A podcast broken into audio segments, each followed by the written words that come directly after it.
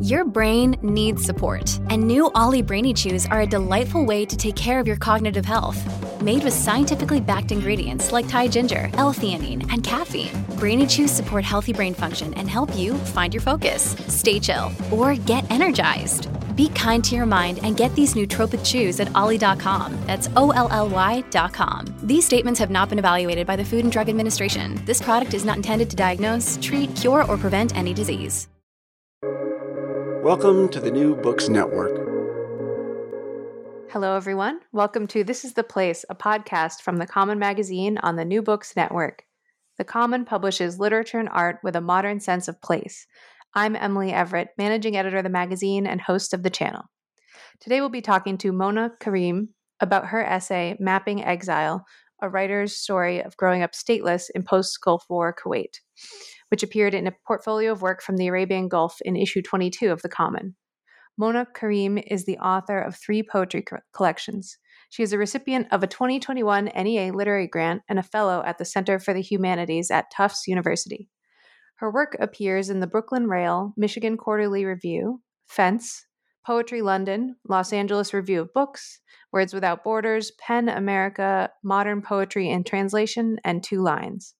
Her translations include Ashraf Fayyad's Instructions Within and Ra'ad Abdulqadir's Except, Except for This Unseen Thread. Mona Kareem, thanks so much for joining us. Thank you for having me. Would you set the scene for our conversation? Just describe for listeners where you're living and calling from now. Yes, I am calling in from my office at Tufts University Center for Humanities, um, and we are expecting a snowstorm yes, yeah, we're bracing. This is probably the last human contact I'll have for quite a while. yeah. I would love to start off with a reading from your essay. Would you read the first few paragraphs for us? Yes. Um Okay. Sitting on a green couch in what is now a bedbug infested Brooklyn apartment, I suddenly realized that my flight to meet my family for the first time in 5 years was actually tonight, not tomorrow. 12:30 a.m., not 12:30 p.m. I had planned to wake up early in the morning, make two cups of coffee, and pack a small bag with the few gifts I managed to buy last minute for my siblings.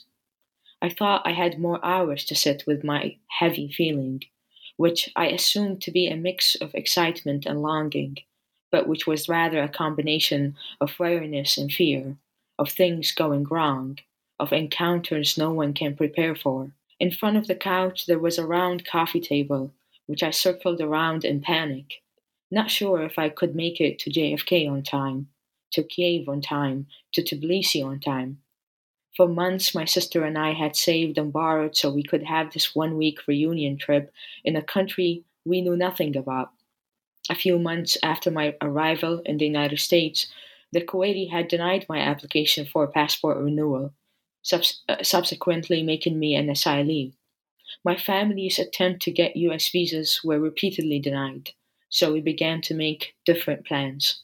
We called embassies every morning in the United States and in Kuwait. I asked, Do you accept a US tra- tra- refugee travel document? How long to issue a visa? While they asked, Do you accept a stateless travel document? How long to issue a visa? The mutually closest country was Georgia, a place Arabs have come to discover in the past few years, this time not as conquerors, but as refugees in transit, hoping to infiltrate Europe from her eastern side. I left Kuwait in August 2011, really the best time to leave Kuwait when it was 120 degrees Fahrenheit. I knew I would be unlikely to return anytime soon. My dream of leaving the country was as old as my body. Fascinated with the possibility of other places, I was also dulled by my place of birth. But most of all, I was tired. Tired of being stateless. Tired of a state younger than my father telling me I didn't belong or I wasn't native enough. Thank you for reading that. For our listeners who may not have read your essay yet, would you just describe what the piece is about? Yes, um, this piece as as the title suggests, it's about mapping exile. I um, wanted to write a, an essay about uh, this specific experience of being asylee, but also stateless. You know, like these two um, forms of violence, I guess, meeting each other. But I ended up um, finding that exile and displacement is not something I experienced alone. It's actually it runs in my family. It's it's a, it's a, in a circle. So um, this essay was an effort of like tracing this and trying to tell a multi generational story of displacement, um, but through my own uh, experience. That's great. Uh, th- just as you just said, uh, you know, this essay looks at at many things, but one of those things is Kuwait's mistreatment of Bidoon people, uh, stateless people. Um, and I wanted to ask you about that idea, you know, about what makes someone Bidoon in the Gulf. But I also know, you know, from reading the essay that it, it's a question that you, you often struggle to answer. Mm-hmm. And um, there's a really nice line in, in the essay you write that the term is a way to define someone by negation. And I, I think many of our listeners probably aren't familiar with Bidoon either as like a term or as a problem. So I wondered if you could just tell us a little more about it. Yeah. Um, so people often mix uh, uh, the word Bidoon with Bedouin, you know, uh, because mm-hmm. they sound similar in English. But Bidoon comes from the Arabic word, um, or the term really, Bidoon Jinsiya, which means without nationality. That's like the legal term that we were uh, uh, given by the state back in the 60s. Um, and then it became short, you know, it, it was shortened to just Bidoon. Like, and um, so this is what I mean. It's in negation without nationality. Mm-hmm. Um, and mm-hmm. how do you define yourself that way, right? How do you define yourself by negation, by only a legal status instead of, say, culture, ethnicity, you know, other shared um, um, features that pe- uh, people are usually um, used to you know uh, imagine themselves through um, and um, I mean, I don't know how. as I said, you know, I struggle to answer this this this mm-hmm. question because uh, we are not a monolith, you know, and it was it's not like a, a very linear and straight story. But um, I tried to explain in the essay that we are, as other groups in in the Arab Gulf, I would say across the third world, really, um, who found themselves in this situation because nation states were were uh, born and they were arbitrary and and their borders were arbitrary. Um, mm-hmm. and as as the native american saying goes we didn't cross the border the border uh, crossed us you know it's it's similar to that yeah. Because the arabian peninsula was one region the gulf you know was open to the indian ocean you know um, so um, uh, you know when this reality changed we we became the people stuck in, in, in this new reality. So we are native, but we are stateless. You know, uh, and, mm-hmm. and how how do you reconcile these two contradictions? That's great. Um, yeah, that's a very thoughtful way of looking at it. And I, I think um, definitely correct me if I'm wrong, but it sounds like um, your family and a lot of the people who have been labeled as stateless in Kuwait, uh, sort of like uh, something that happened after the Gulf War. Is that correct? Um, so no, the uh, statelessness has been there, or the label has been there since the the, the formation of Kuwait as a state. Um, oh, okay. however, however, the Gulf War was a really turning point because uh, you know we were for a long time we were told that our statelessness is only temporary it will be resolved you know um, uh, my father's generation enjoyed many rights but then when the gulf war happened in 1991 one after that we became one of the targeted groups and um, that violence took place specifically when it comes to documents and, and basic access to education healthcare and so on I see. I see. Thanks mm-hmm. for, for for correcting that. Yeah. Yeah. I'm I'm wondering. You know, this is just such a complicated issue. I'm wondering if there was like a specific moment or a specific idea or incident that inspired you to start work on this essay and sort of tangling with with these things, and and also just anything you can tell us about sort of the early drafting process. Um, so I've been writing this for years, honestly. I started mm-hmm. uh, when my asylum letter arrived um, uh, from the uh, USCIS and mm-hmm. it had this line where it says, you know, congratulations, you've been accepted, and so on. But then it says, you may now restart your life, or yeah, something to that, you know, right. something to that line. You know, that, and and it really struck me that they used the word restart or the verb restart because I did feel so. You know, I did feel like my life was. Uh, uh, paused in a way, you know, and, and, and in the middle.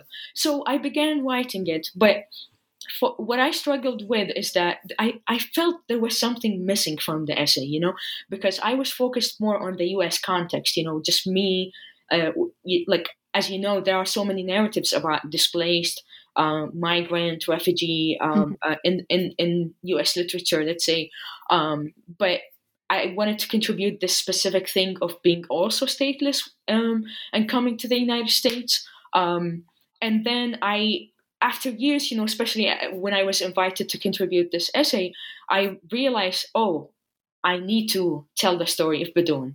Like that is what is missing, mm-hmm. and and that's why you see it in the middle of the essay because I really worked it in later because I was like, oh, I cannot, you know, um, expect them to understand my my arrivals when uh, I didn't tell them about my departures, you know. So like um, this mm-hmm. is when the essay really comes together.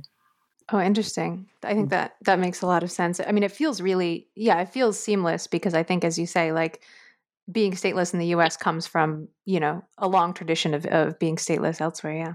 Mm-hmm. Um, is there anything you can tell us about the revision process, either just you know the revision you did on your own, or or when it was being prepared for publication? Um, well, I, I want to say um, working with Jennifer Acker and Noor Naga, the, the, the, editors of this issue. Mm-hmm. It was really a beautiful experience. Um, I will say also, you know, uh, not to upset anyone, but really working with women editors is much better. um, you know, you know, no so, comment.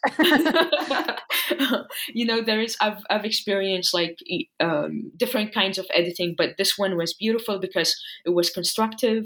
Um, I was given my my my space because I I was also telling them, you know, I have this concern to balance the informative with the with the with the mm-hmm. emotional and and the personal you know and the collective thread with the per, uh, individual one right? So um this was at the heart of my concern as a writer. Um so they they uh, you know acknowledged this you know they they honored this in the process. Um with each draft i felt like um they helped me tap into like yeah you know go there you know like um don't just like give us a, a, line if this is something you can explore you know and and and sometimes i didn't necessarily go there but the the the parts where i did it, it was great you know it really serviced the mm-hmm. the the essay and i um, I, it was one of those rare occasions where the back and forth with the editors was actually enjoyable, and you you see it reflected in your work. Oh, good. Yeah. Hopefully not a battle. no, not at all. um, I just, you know, thinking about what you said about how you worked through this essay and, you know, added things to it later. Do you have any like revision advice or sort of practices that you go back to when you're revising things that, that you think others might be interested to know about? Um, yeah, I will say uh, over the years, what I learned as a writer is that it's always important to, you know, uh, allow yourself like to to you know like to to write a rough draft you know go there just do uh, um, don't hesitate too much don't research too much you know uh, sometimes mm-hmm. that's our way of of avoiding do like um, the writing act because it's it's always intimidating no matter how how experienced you are um, but then you know a lot understand that the editing process is um, is a different process, you know, and it's about uh, growing and attending to the to the um, text. So I always like to, you know, leave some space, you know, um, um, leave it for a few weeks. Sometimes um, uh, talk about it. Uh, this is something really interesting. I noticed that uh, just verbally speaking about uh, an essay, I find myself um, catching certain things that I I know that I realized I just didn't distill. You know, I didn't you know uh, pronounce. So when I talk to a friend, I'm like, oh yeah, I'm writing you know about this and and I'm doing this and that. And as I'm speaking, you know, I just like find myself like uh, unlocking certain things. So um, there mm-hmm. are different ways to process your essay, and it's um, um, yeah, I, I, I, would, I think this is the best advice I can give is that, you know, um, to understand that the writing process has different layers and sometimes they can happen simultaneously. That is very good advice. because your family were were Bidoon. Your mother's family were were exiled and deported to Iraq when you were five, and, and it's like a very intense, visceral part of the essay. These memories of your mother crying, and then the memories of, of communicating after with your exiled loved ones through tearful cassette and, and videotape recordings. And, and it's really awful, but there's also sort of a matter of factness to the way it, it's written. And I was just wondering if you could talk about getting that section right when you were writing, you know, get, making that feel feel balanced and, and nuanced.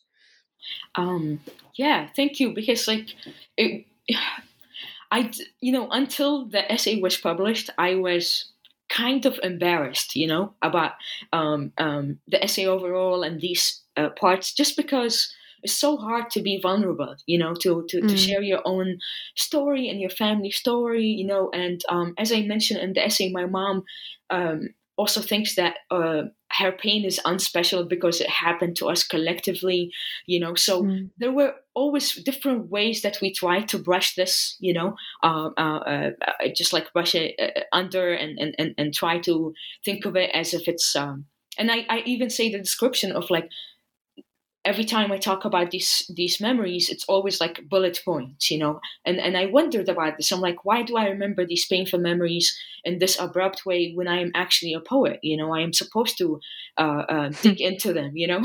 right. So yeah. So um, when uh, this this part about like. Um, the d- deportation scene and, and, and all of this, it really came later in, um, in the writing process. Um, and I I, it took me so much courage because it's actually a taboo to talk about that history.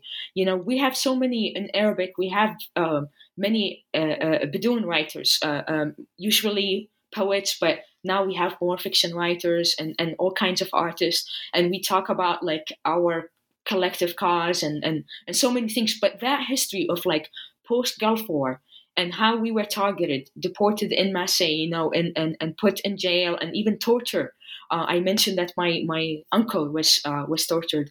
Um, all these mm-hmm. uh, uh, stories, uh, because we were traumatized, we haven't yet spoken about them. We haven't put them in mm-hmm. novels and, and, and poems. Uh, people back home are also scared of retaliation if they ever tap into this. Um, the people who were deported to Iraq also were like somehow um, you know broken away from from the collective. So they were pushed to just like move on and and, and forget about that that history. Mm-hmm. um so i find myself and i think i'm privileged by the distance i took right?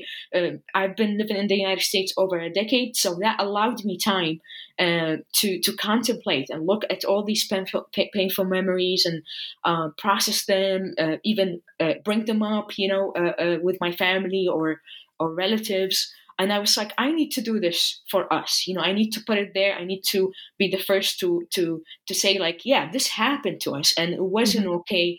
And um, it was painful. And and i want to tell you that you know most bidoon people don't really speak english. Um, um, as you you know being underprivileged you know we are not mm-hmm. we, many of us don't have like access that language.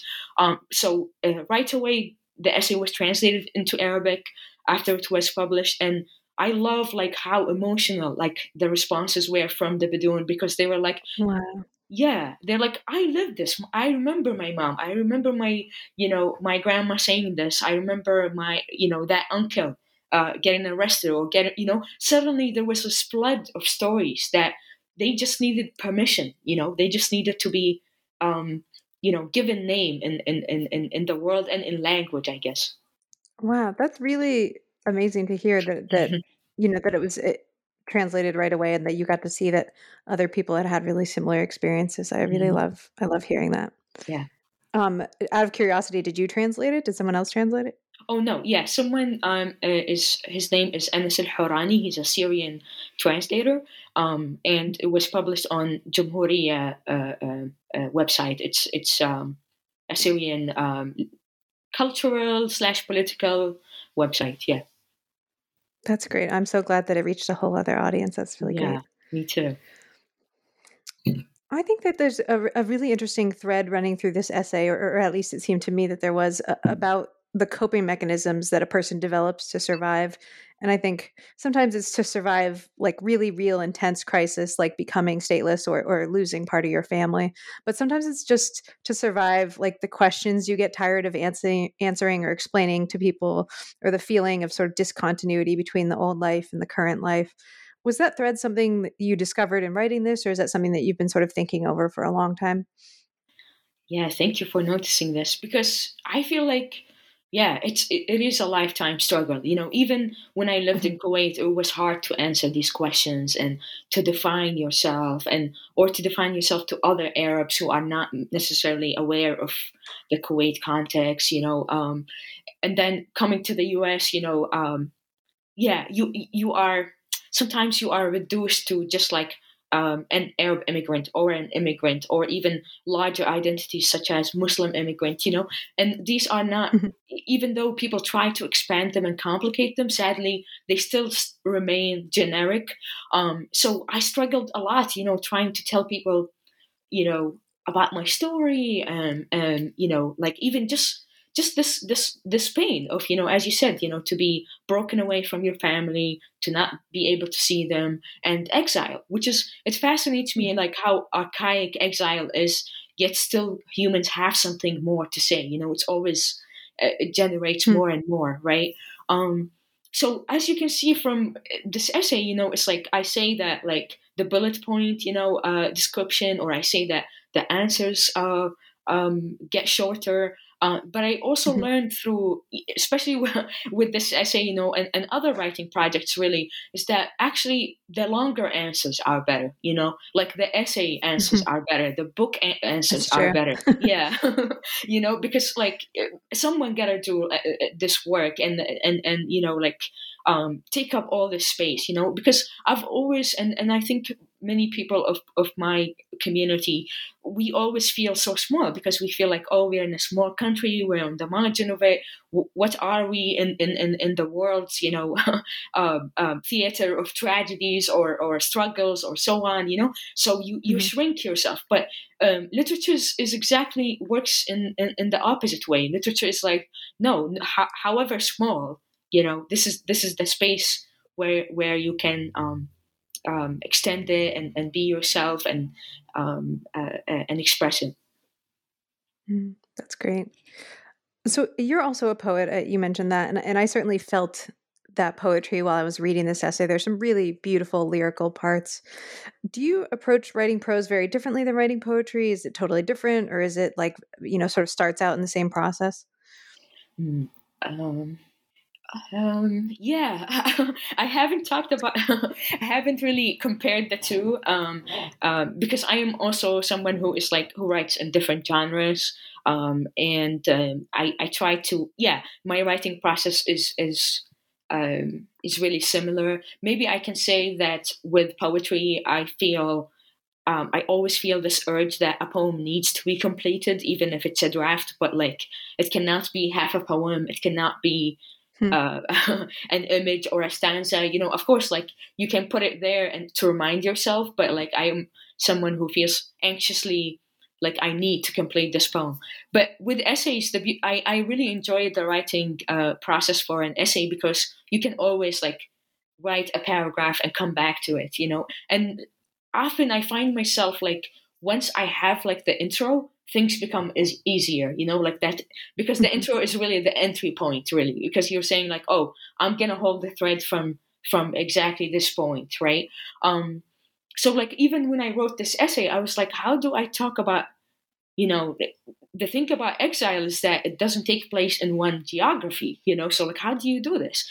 And i love how you know, um, for example, in uh, there is an essay that I always refer to by um, Amitav Ghosh called petrofiction, and he says that uh, uh, the like that one of the biggest issues with with the novel or with with uh, modern literature at large is that it's strict by both monolingualism and a geography. It has to be one place. So it becomes a challenge for us, especially like writers who are displaced. You know, we, we are challenging a whole tradition and uh, uh, um, practice of writing. Is that how do you move between geographies you know how do you move between generations you know because you're telling a story that is also not like uh, what do you call it vertical you know it's not it's not a nation it's not a nation state right? You're talking about a group that is dispersed uh, in many places. Um, so uh, i think that was mirrored in the writing process of the essay as well. Oh, that's really interesting Mm. You you do a lot of work in translation, and I wanted to ask you about a blog I saw on your website. You're sort of examining the now seems to be fairly common practice of Western English speaking poets, quote unquote, translating poems from from languages that they don't speak, mm-hmm. and how they can sometimes lose the poet's true style or even impose their own style onto it um, because because they don't speak that language. Mm. And the idea of translating style and tone is this is just something that I've been curious about for years. I'm always asking translators about this because it sort of baffles me how translators are able to get style and tone right and especially mm. i think about that a lot with poetry where it's so so much about voice what can you tell us about how that works like when it's done well or or when it's not mm. yeah um, well to to just to give context about this this mm-hmm. essay i was asked to review a poetry book from the from the arabic um, and i i like the the the, the poet very much. His name is Adnan Sayegh. He is an Iraqi poet of the 80s generation. Um, so while I'm reading it, I noticed, oh, like it wasn't the the the, the translator doesn't know Arabic, um, and also she actually this is her second translation of his work. Um, so I instead, you know, um, and and and the essay uh, appeared uh, at the Birmingham Poetry Journal in, in the UK. Mm-hmm. Um, so I found myself instead talking about this phenomenon in general because it's really old. Like we can go back to, you know, I mentioned Ted Hughes and Ezra Pound, but it's it's even older than that. And in the old times, I feel like we can excuse it because in the old times, um, you know, like um, I mean, of course, like the Western canon was very much. Uh, uh, uh, like um, let's say um, I mean not only white and male, but also the languages that people spoke were European. They, they weren't curious mm-hmm. about other languages. Uh, but now right. it's not excusable. You know, now it's like, you know, everyone, you know, eh, the United States, all, all, all the universities have any language you can imagine is being taught, you know, so like, why is it right. that this practice continues? Um, so I use this to talk about power relations. Um, and this is something older in, in translation theory, which is like um, yeah, the idea is cool. You know, you're you're just like adapting, you're uh, uh, uh, rendering. I call it rendition. You know, with with maybe sometimes with the poet themselves, uh, sometimes with the co-translator. So as an idea, sounds good. Why not? You know, but when it happens like with a right. famous poet to another famous poet, it becomes patronizing, and it it it, it tells us so much about the attitudes of uh, attitudes of different literary industries. Um, so this is like uh, uh, to to speak about that phenomenon. But uh, you mentioned specifically, yeah, how do po- translators do, uh, uh, um, like translate style and translate um, tone or translate music? You know, um, I really think mm-hmm. it ha- it's a process of you know it's a negotiation uh, uh, process because sometimes you do compromise you know sometimes you feel like um, um, you know I, I cannot do this uh, in, in, in, the target language or this does not resonate. So how do we how do i draw on the on the target language poetics to help you know make up? So uh, it is very much a rewriting process. And this is a big debate in literary translation because some translators uh, uh, object when you say it's a rewriting. I personally think it's a rewriting. It's always a rewriting. You know, it's sometimes people mm-hmm. say it's a new writing. You know, um, so of course you have to, um, um, you know, like I, I always talk also about the the figure of the poet translator because in modern Arabic poetry all the big modernizers of Arabic poetry were translators. They would translate as a way of hmm. expanding the poetics of the of the target language, you know. Um, so they don't think of the two acts as separable. And I grew up thinking this way. I my poetry and translation are uh, interrelated, interconnected. They grow each other. They enrich each other. You know. Um, so whenever I'm translating someone, I'm thinking about myself also as a poet and how how does my poetics come in. You know. So um, yeah, and and I would say it's a negotiation, poem to poem, text to text. You know, it's never one formula. Mm-hmm. That's that's so interesting. Like I said, I could talk about that one thing all day. um, so, do you think that for example, like if, if there was a, a, a really nice musicality to a poem that you were translating from another language, you would sort of take that idea and then go to English and think about what sort of figurative language or, or or tricks or moves we have in poetry that make something sound really musical or beautiful. Yeah absolutely. Yeah and i think you know if i give uh, one of my favorite examples is robert bly you know of course a giant american poet but you know when you read, read his translations you're like wow you know it's like so enjoyable he, he puts all his poetic talents in the service of the text mm, that's great Mm-hmm. I, I, just want to plug another beautiful essay that you wrote. It just came out um, from Arab Lit Quarterly in a special section of writers reflecting on the process of self translation. Would you tell us just a little about that? Yeah. Um. So um, it's uh, I, I talk about in the essay like that. I'm not really um, a hundred percent self translator in the sense like I haven't published a book where it's like um, um, it's like written in Arabic and self-translated or vice versa. But I did. Mm-hmm. I, I do think of self-translation as a mode of thinking and as an aesthetic, and I try to like uh, appropriate it to speak of specifically what it means to be, um, um, you know, a migrant writer, and specifically a writer who was already uh, published and, and, and established in their language, and then they migrate, and then they have to write in this second language, right? So it's um, it's a very specific experience, and um, when I what when I started writing in English, I really felt guilty, and I felt like I, I betrayed my my own language, and I felt like it's as if like I'm getting removed again from my place, uh, my natural place, you know. So what I did to comfort myself is like I went and tried to research who before me went through this experience, and it was so beautiful to see that I I, am not alone. Actually, many Arab writers, Latin American writers, um, especially actually Soviet uh, um, or like people of the so- previous Soviet Union, you know, um, experienced the same. And some of them, mm-hmm. you would see they self-translated, like Brodsky, he self-translated himself. Then he decided that he would write poetry in Russian and prose in English. You know, um, it's, yeah, it's beautiful. Etel Adnan always like wrote in French and English and self-translated, and, and people didn't know what's the original and what's the translation. And I, I right. I'm in love of this like um, fluidity and like how um, it breaks like the again the monolingualism that is expected of us and enforced enforced on us. And um, so I wrote this really small like response um, um, essay of let's say or piece um, to mm. talk about like self translation is just um, is a state of mind, right? Uh, for someone like me, and it never has uh, clear answers. You know, sometimes it's fulfilling, sometimes it's not.